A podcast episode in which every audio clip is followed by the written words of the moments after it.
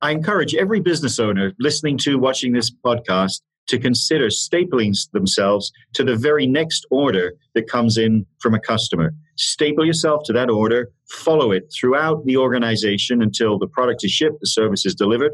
How many hands are you going to shake? This is Bob Rourke with Business Leaders Podcast, and this is a deep dive continuation with Sean Hutchinson, CEO partner with SVA Value Accelerators, and Alistair Stewart, the manufacturing practice leader, also with SBA Value Accelerators. And this continuation of the podcast is where we're going to dig deeper and talk about productivity acceleration. Guys, I really appreciate it. Thanks so much for taking the time. Bob, thanks. Uh, great to be with you. All right, let's go. But let's talk a little bit about what productivity acceleration is, just so we're all uh, got a common base. So we can think about productivity as the effectiveness of productive effort, right? And it's measured by the rate of output per unit. What does accelerating mean? That means making it happen quicker. So that's just our baseline, right? What's productivity? What does acceleration mean?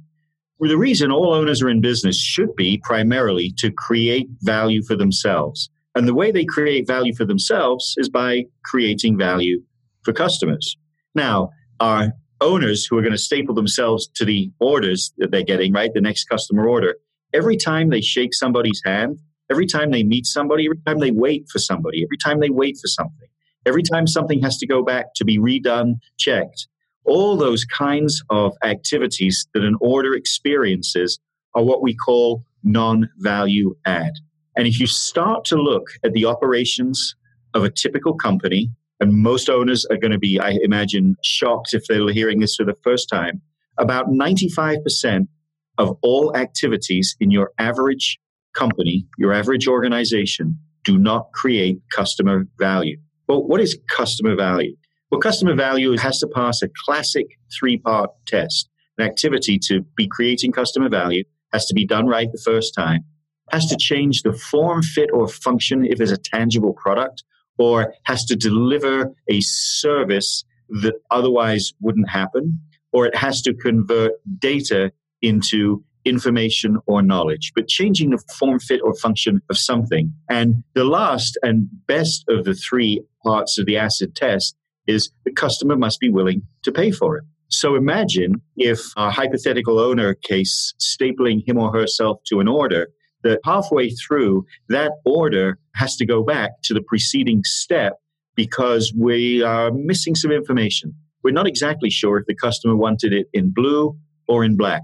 So now we go back and we go back and we find that the sales guy just wrote down B in the color, right? In the color box. Well, that was all non value add activity, right? But we're going to rate that out as a line item on the invoice to the customer checking what color you really ordered. You told us loud and clear what color you ordered. We just didn't understand, didn't write it down, didn't record it. And we break that out, right?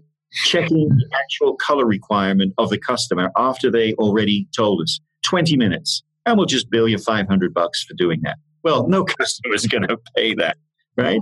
But all these little activities that are pervasive in every organization, death by a thousand cuts, and productivity is gained, productivity is accelerated by understanding non value added activities and stopping doing them.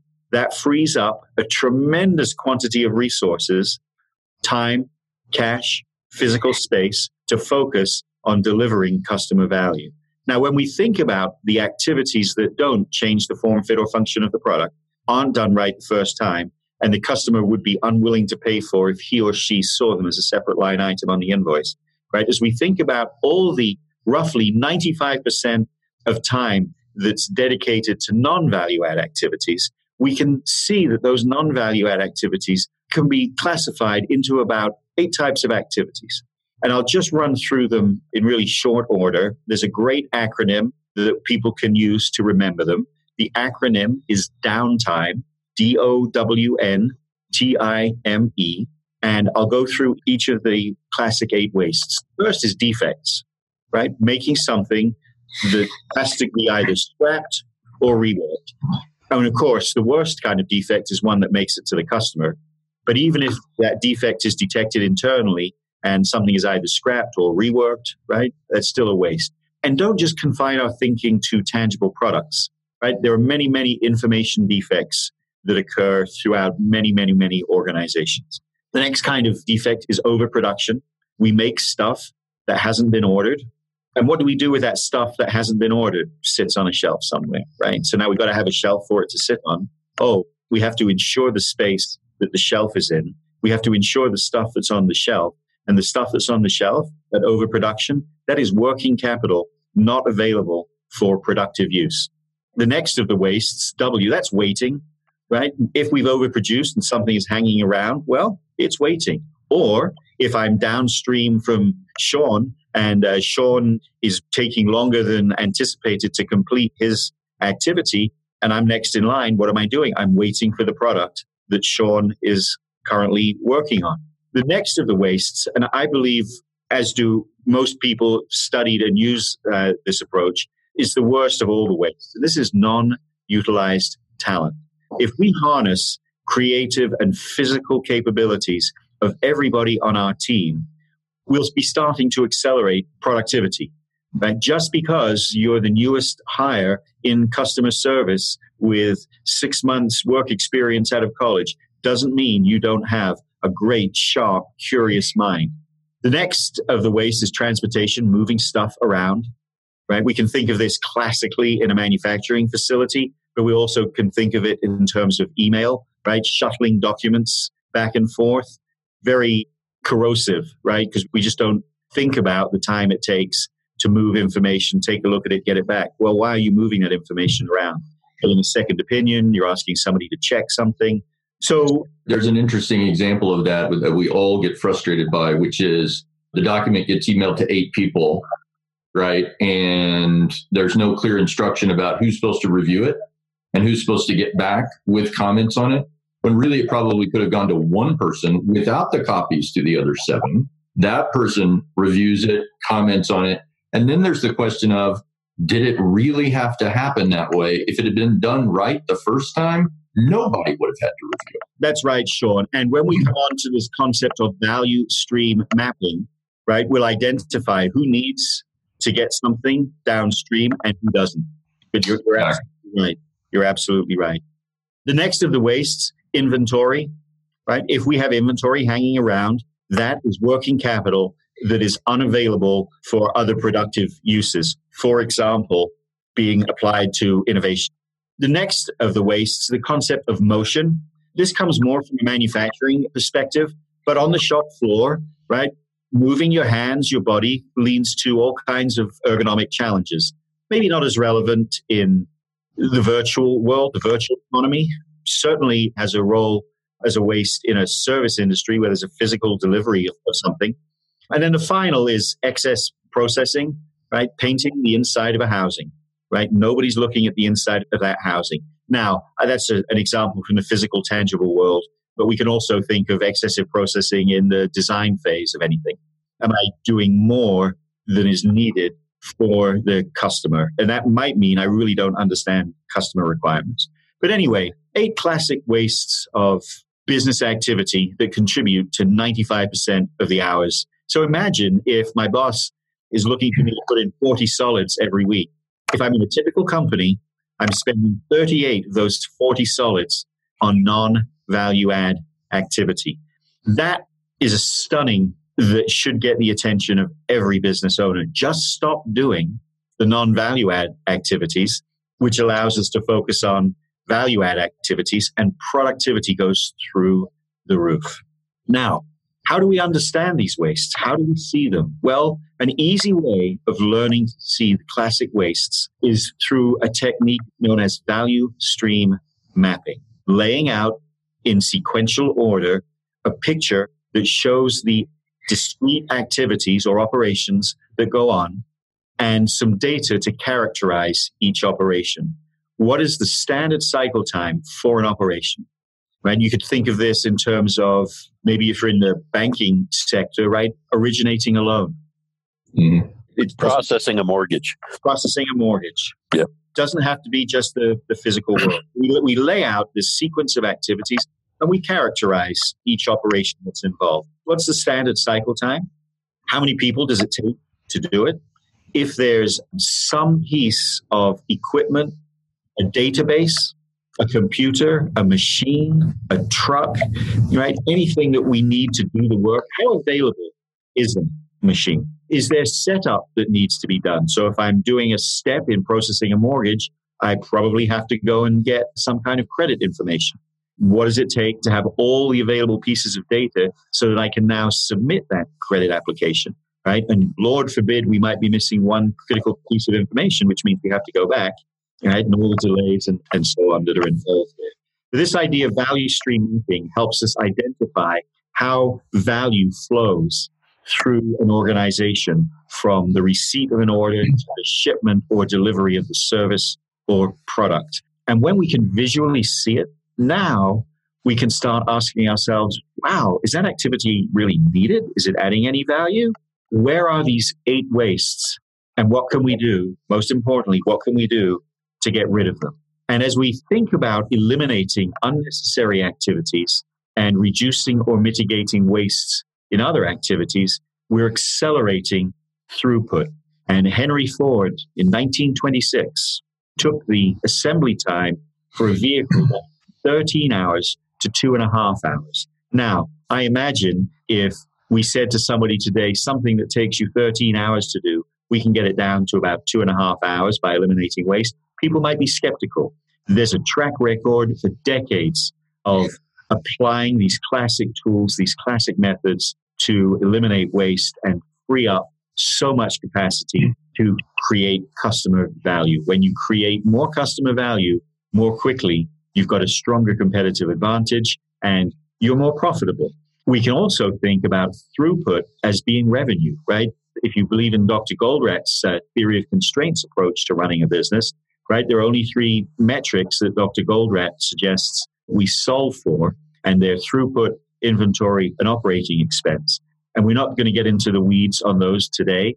But the idea of stop doing non value added activities in order to accelerate throughput is just a basic of being a highly effective business manager. I'll make a few comments here. So I saw you do a value stream mapping exercise once that I thought was really interesting. And I think the visual aspect of this is just crucial for people to be able to see it. So what Alistair did, which I think was just brilliant in its simplicity. We had a management team in the room and we drew six lines, I think it was, on a whiteboard. Those lines, the space in between them represented what were called swim lanes. And those swim lanes represented either a department in the company or a functional area of the company. And for each step along the way, we put a sticky up there and we wrote what the step was right? Someone touched it or something was happening in the company. And we put that sticky in one of the swim lanes, right? Well, that was happening in the operations area, that was happening in the finance area, so on and so forth. And so you could see the different sort of activities that were happening. Now, what I found fascinating about that exercise, besides just the work that went into it, because people were sort of discovering things as they went on. Oh, I forgot. Yeah, that person touches that too. We've got two people that are kind of touching that. Go back to the example of stapling a customer order to your back and walking through the organization. That was what was happening. But there was a crucial question who touches it first? Who touches it first? When it comes in, who's the person that receives it? And I watched that group struggle probably for 30 to 45 minutes to just identify step one. Because everybody kept saying, Yeah, I think that's where it starts. And then somebody else would say, No, there's a step before that. And so we put up another sticky note, right? once you kind of got them up on the board, you're looking at it, and there are 70 steps, all of them representing what was it. It's pretty crowded board. And then we went back and we started looking at it and said, is that really necessary? No, it's not. Rip it off the board, right? Rip it off the board, rip it off the board. Until eventually the happy path in that particular process emerges from first step to last step. You go from 50 stickers on the board, 50 on the board to maybe, I don't know, less now, what Alistair was saying is you can make a big jump just by eliminating 10 or 15%, because everything that happens when you free up those unnecessary steps really converts to not just financial performance of the organization, but the line on the organization's balance sheet that's always at the top, which says cash on hand, right? And if that's bothering an owner, like, hmm, seems like we don't have enough cash on hand ever, we're doing better but my cash is just burning up here, right? I'm growing, but my cash is disappearing. What's happening? You can point right back to, I think you can point right back to gaps in productivity, gaps in throughput, constrictions on throughput. If you look at it visually, you're going to be able to begin to find those things. Now, that was one process. Here's the intimidating part, I think, of value stream mapping. That particular exercise was about an invoice coming in the company and an invoice getting out of the company, right? It was kind of like something came in, something we had to pay an invoice that came into our company. How long is that taking us? Well, it was taking a long time.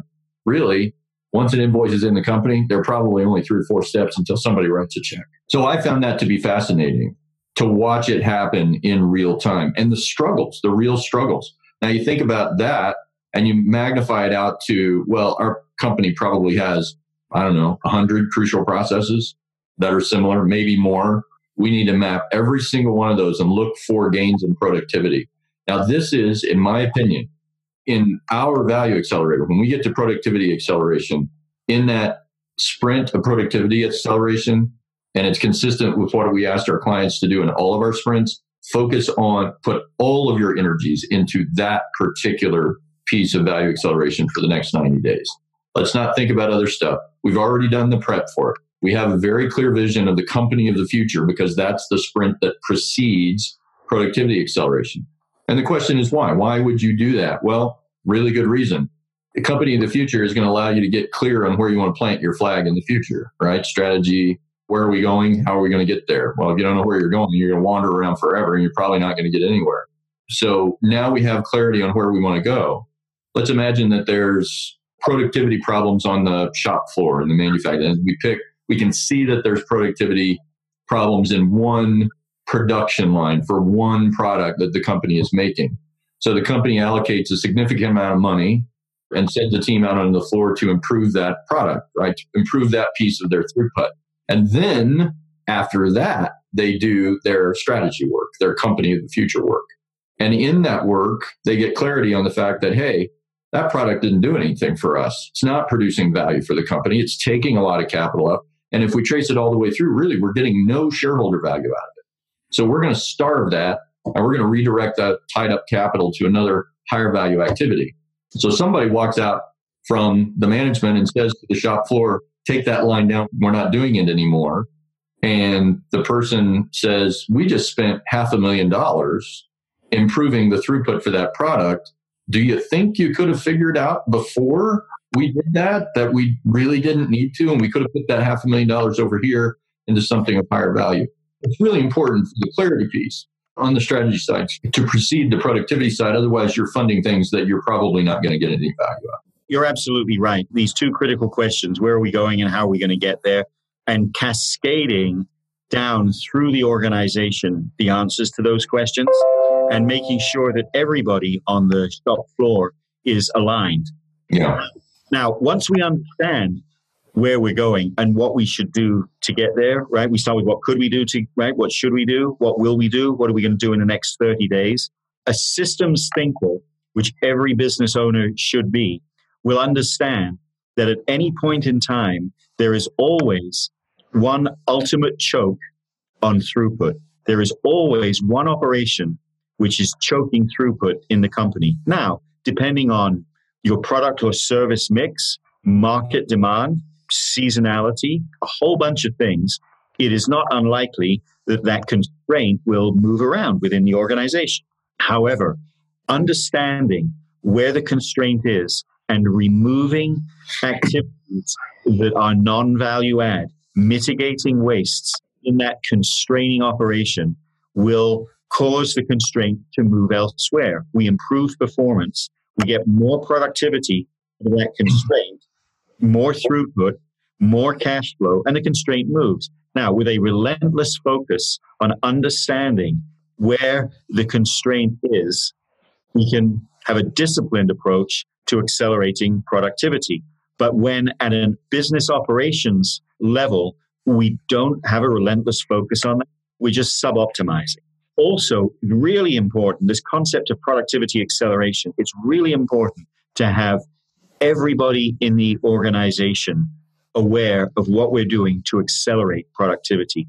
We can make tremendous gains let's say in the shop floor, right, to get more productivity, unless we have orders to take advantage of the capacity that we have liberated by eliminating activities, reducing non value add activities, then there's no more cash flow to accelerate. So it's absolutely vital that, for example, the sales and marketing organization are part of the productivity accelerating conversation. If sales now sell our increased capacity better, we enter a virtuous cycle of value creation. I'll just use a manufacturing example. It's true in service, it can be true in retail, is true in distribution. So imagine that we and our competitors have trained our customers, have trained the market to accept a seven week lead time for our products. And we look within our operations from beginning to end and we identify where the choke throughput is. And we recover or add capacity to the choke, which causes the choke to move somewhere else. And a relentless focus on this brings our lead time down from seven weeks to five weeks. Well, inherently, our unit cost is lower. And generally speaking, customers will pay a premium for a shorter lead time. Now, if we don't have sales and marketing at the conversation about the productivity gains, we may not have anywhere to go. But if sales and marketing are with us, a couple of things are going to happen. We're going to communicate our greater value to the market by having a five week lead time compared to everybody else's seven week lead time. And we will adjust prices to reflect that incremental value. Now we have this virtuous margin expansion going on where we're charging more and realizing a higher price, and the unit cost is lower because it's taking us less, and we're making more of them because of the productivity gains that we realized. We can only do that with a relentless focus on understanding where the constraining operation is and recovering or adding capacity to it and continuing to rinse and repeat that. I think that's an important part about you have to have the demand in some ways to justify the investment in productivity and bringing in sales and marketing and also market intelligence, competitive intelligence. What kind of data are you getting that would essentially alter the idea that you are going to get more into your channel, into your pipe, and being able to expand the size of the throughput is absolutely necessary in order to take that demand and convert it into cash in a reasonable amount of time. That's really what we're talking about. And anytime you can open up those choke points, if you think of it literally as a pipe, right? You can only push so much through. So if, if you got a narrow pipe, you're going to have to figure out a way to make it bigger. Now, let's go back to Henry Ford for a minute. So Henry Ford, my understanding of Henry Ford is he didn't just decide one day that he wanted to make cars in a shorter period of time. That's a neat idea. He had to. This goes to necessity is the mother of invention in a sense. He either knew or was in the middle of a real, knew that it was coming or was in the middle of a real problem, which was a lot of people in the United States wanted that car. And he couldn't make it fast enough if it was at 13 hours. There was no way that he could meet the demand. Now, what did that do? One, if he didn't figure out how to do it, he was opening the door for a competitor to figure it out themselves and step into the gap. So he didn't want to provide any toe in the door room for one of his competitors to make it faster and meet the demand that had emerged that he had created in a way by manufacturing this sort of first or early stage automobile. Everybody wanted a car. As many people wanted a car as they could get. Well, the other people were seeing that. That was no secret. So they're going to go start car companies and they're going to start making a better car. So, how does he keep them at bay? He figures out how to make a car faster and he challenges them to catch up with Ford. A hard thing to do. This is the legend, right? This is what made that situation legendary. So creating demand, he did it really well on the front end. He was innovative. He knew how what to tie his cash up in, and then he reacted probably proactively in some ways to I'm going to see a huge demand for this vehicle in the United States. I better figure out how to make it better. That's right, Sean. And you, you raised the key, key phrase necessity is the mother of invention. At the end of the Second World War, Japan's industrial capacity and capability had been tremendously impaired. And in the United States, all the GIs came back and we had a couple of decades of tremendous gains in prosperity. And a blue collar working class guy could have a great life, right? Provide very, very well for him and his family. And as they were rebuilding, right, necessity was the mother of their invention. And when we saw the gas crisis hit in 1973, was when we started to see small, fuel efficient motor vehicles show up. And Detroit was really unable to respond, in part because of worker management dynamics through the unions.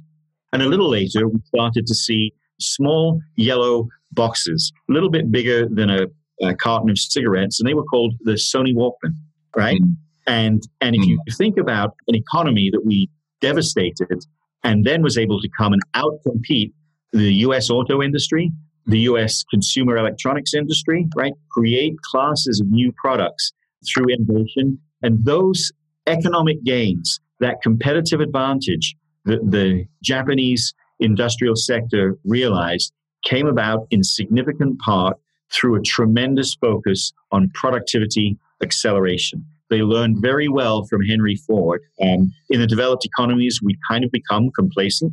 And complacency, as we know, is business death. You're dying, you just don't know it. So, again, a mm-hmm. relentless focus on a systems approach to understanding the constraint. Now, I do want to touch on one really important point about productivity acceleration that many organizations fail to appreciate and take advantage of. A great strategy with a poor culture is likely to lead to failure. An okay strategy with a great culture will beat it, generally speaking. And productivity acceleration is a great way to engage the workforce, even at the most fundamental level, around the three WIFMs. A WIFM, or what's in it for me? Most people work for employment security. They would like a quicker, bigger increase in base pay, and they would like a quicker, likelier increase in a bonus. Well, productivity acceleration is what helps them realize those three basic things makes their employer a stronger competitor, increases employment security, right? More likelihood of getting a bigger, better base and bonus increase. Worth mentioning there, Alistair, just uh, back to Ford for a minute. When Ford created, when he created this assembly line process that was just so efficient, he also created a cultural challenge, which was this was very monotonous work. And we know assembly line work that involves human hands still today very repetitive, right? Someone's doing the same thing a thousand times a day or whatever the number is. And that there's sometimes a challenge with, well, there is a challenge, I think, with creating fulfilling, meaningful work in that environment. Yeah, Ford, Ford tripled, tripled the amount of money that that he was paying people to work in his factory compared to the other factories. Because he had sense that part of his workforce strategy, part of his talent strategy, he was going to have to pay people more, right? He also knew that every penny mattered. So if he's going to pay people more, he was going to have to get a significant amount of throughput out of that. There was going to have to be some productivity gains. He got both. He got the best workers, right? That even though the work was monotonous, they were trading off monotony for triple pay. So they made a choice, and he got the throughput, throughput that he needed in order to justify that kind of margin erosion, which was directly related to tripling the pay of the workers. That's right, Sean. And this focus on removing non value added activities, that's where we free up the creative capabilities and talents of everybody on the team, right? And I'm, I'm a firm believer that unutilized, non utilized talent is probably the worst of the wastes. And that's a good example. Yeah. Continue to seek out all the other seven wastes and just continue in this virtuous cycle of productivity acceleration. And if we bring that into today's world for owners who may be thinking, I don't really care about Henry Ford, what does that have to do with me? It's a fascinating story. And I do think it's applicable. But if you think today, right? So we had, just to sort of put a marker on it, we had jobs report last week. I think it was last Thursday or Friday. 155,000 added last month, 155,000 jobs, which was down wages going up, and we're at almost a historically low unemployment rate of 3.7% here in the United States. Almost every one of our clients right now, I would say every one of our clients right now, is struggling to get good talent and struggling to retain good talent. So if you see wages start to rise, that's an indication potentially of inflation, right? So we're starting to get, it's good news that people are being paid more, But downstream, in terms of pricing strategies in the market, maybe not so good news. So you're starting to see early signs, as we would expect, that a low unemployment may drive higher pricing ultimately because you got to pay your people more, right? So how do you offset that? Well, you got to be more productive. You got to have the right kinds of processes in place. And we always tell our clients in tight labor markets where it's going to be difficult to get talent to do the jobs that you have on your organizational chart, then you have to learn how to get more throughput out of your company. That's why we say this is such a key part of value acceleration. It's such a key part of creating a best in class organization that will be realized as one that deserves more value than the next company down the chain, right? How do you create that? You were mentioning in finding and attracting qualified talent. And we talked a little bit previously about knowledge transfer through an organization. Yeah. Can you touch on that a little bit? Well, knowledge management is one of my sort of pet projects. I think in most organizations, knowledge management is not done very well. Knowledge throughput is not great. And if you think about going back to the sort of great, biggest of the waste, as Alistair was saying, of non utilized talent, giving people meaningful, fulfilling work allowing them to expand their knowledge base is really, really important. You want smarter employees, you want a smarter workforce. You want to be able to onboard people quickly when you bring them into the organization. A lot of organizations are really slow at onboarding their people and getting them to a semblance, at least, of the expectation for full productivity. In the company that I at one point ran, Integra Realty Resources, which was a real estate evaluation consulting company, we struggled to get the right people who could be trained into the organization quickly and brought up. And sometimes it would take at least a year, a year of carrying that capital to get someone to the point that they could produce a good real estate valuation. A lot of oversight during that period, right? So there was knowledge that we had in the organization, but it was not coming down in the organization and being systematized in a way so that it could be consistently shared. So there was a constriction, right? There was a constriction. We were also learning as we went along. We were getting better. We were getting data, right? Local data, national data, things that helped us do our jobs better. But we used to describe it as hey, every valuation, there are insights that are buried in that valuation, ways of seeing it and doing it better. But those are not coming out of that valuation experience and process and being shared with the rest of the organization across the board. So that kind of knowledge throughput is what we're talking about, measured again, onboarding, how well you're you doing your job going forward. People will stay in companies where the culture is positive, where the culture is one of learning. People say it all the time. You look at the surveys of folks in terms of what am I expecting to get out of a company? Pay is not number one on the list typically. Learning to do things that I don't already know how to do creating a foundation for me to see a career path, right, out of where I am to something else. The bridge between those two things is one, experience, right? But I think it's all about getting smarter, learning to do things that you don't already know how to do that can propel you along that career path.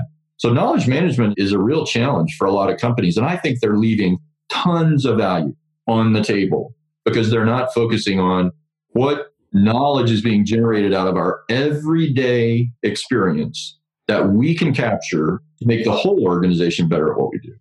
John, let me uh, dive in there and bring us back. Great, great insight. Bring knowledge management back in a very practical sense to productivity acceleration. And Bob, thank you for, for raising knowledge management. So there's a real fundamental way of understanding how to get more productivity, and that's by having stable operations that are standardized. And a piece of standardization is standard work. So everybody does the same thing the same way, irrespective of who you are. Now, we can have various levels of competence within standard work, right? I can do the standard work, but I need supervision. I can do the standard work without supervision. I'm capable of supervising and training others on standard work.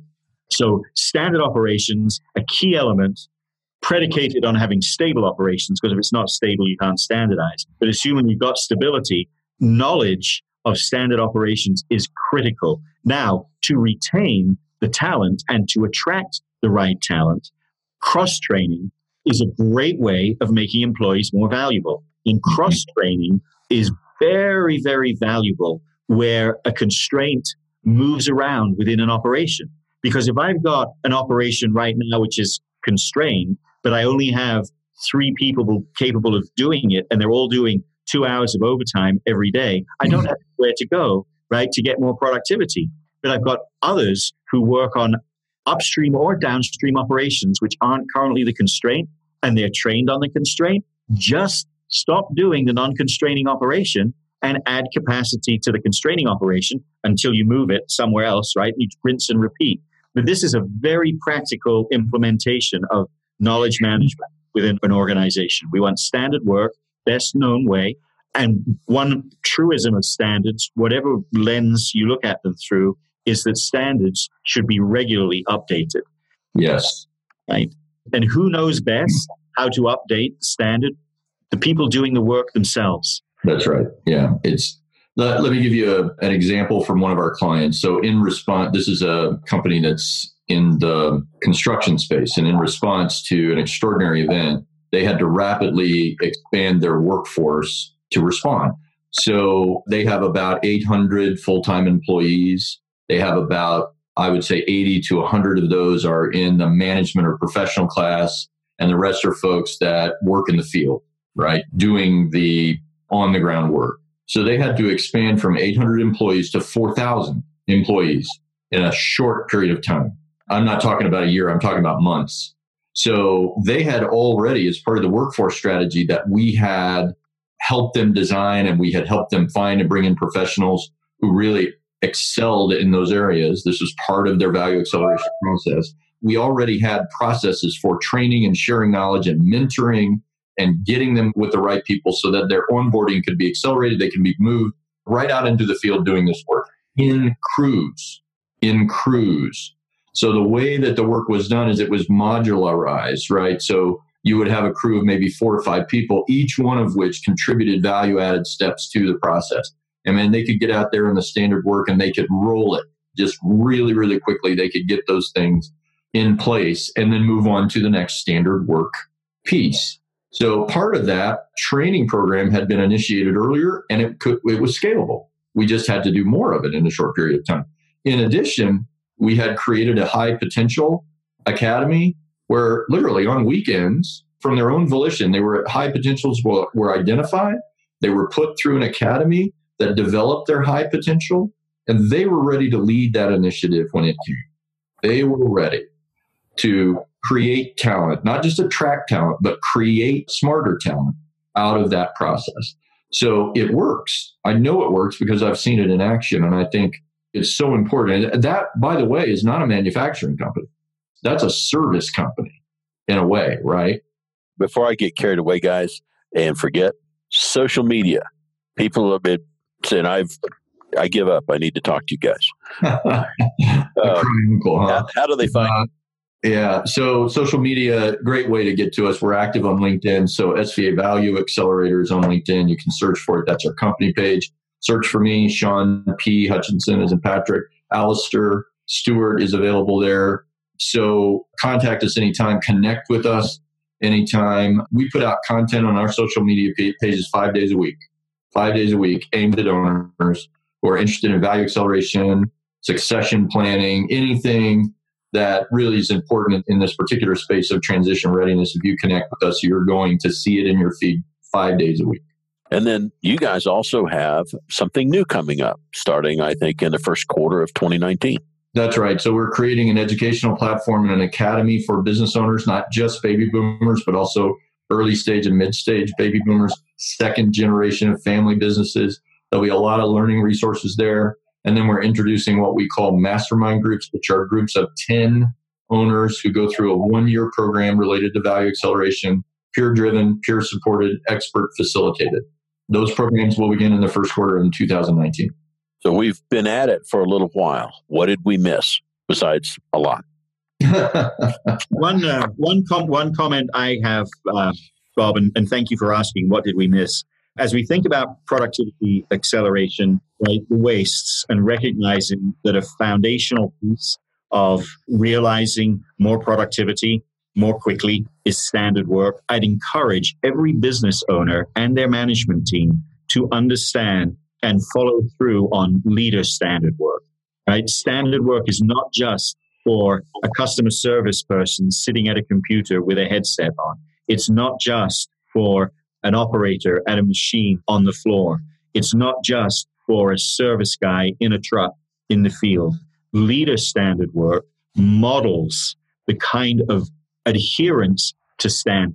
I strongly encourage all business owners to not only staple themselves to an order, but to think about what leader standard work should he or she model on a daily basis to set the cultural tone for the organization. And I would leave our audience with a bumper sticker thought. So 50 to 5,000. I think we've discussed this a little bit on previous podcasts. So 50 to 5,000 is a concept that you got a lot of people in the organization, potentially at a high level, who are doing what we call $50 an hour work, right? $50 an hour work for executives or leader in the organization is non value added work that somebody else really ought to be doing. It could be putting out administrative fires. It could be doing stuff for a second time that should have been done work well the first time. So do an audit on your organization. Do an audit. Start with your leadership team. Just take a month and have folks write down all the $50 an hour work that they're doing. If I ask an owner that question, how much of your day is taken up with $50 an hour work, I don't have to tell them what it is because they already know what it is. And the answer is usually 90 to 95% of my day is taken up with non strategic activities that somebody really ought to be doing elsewhere.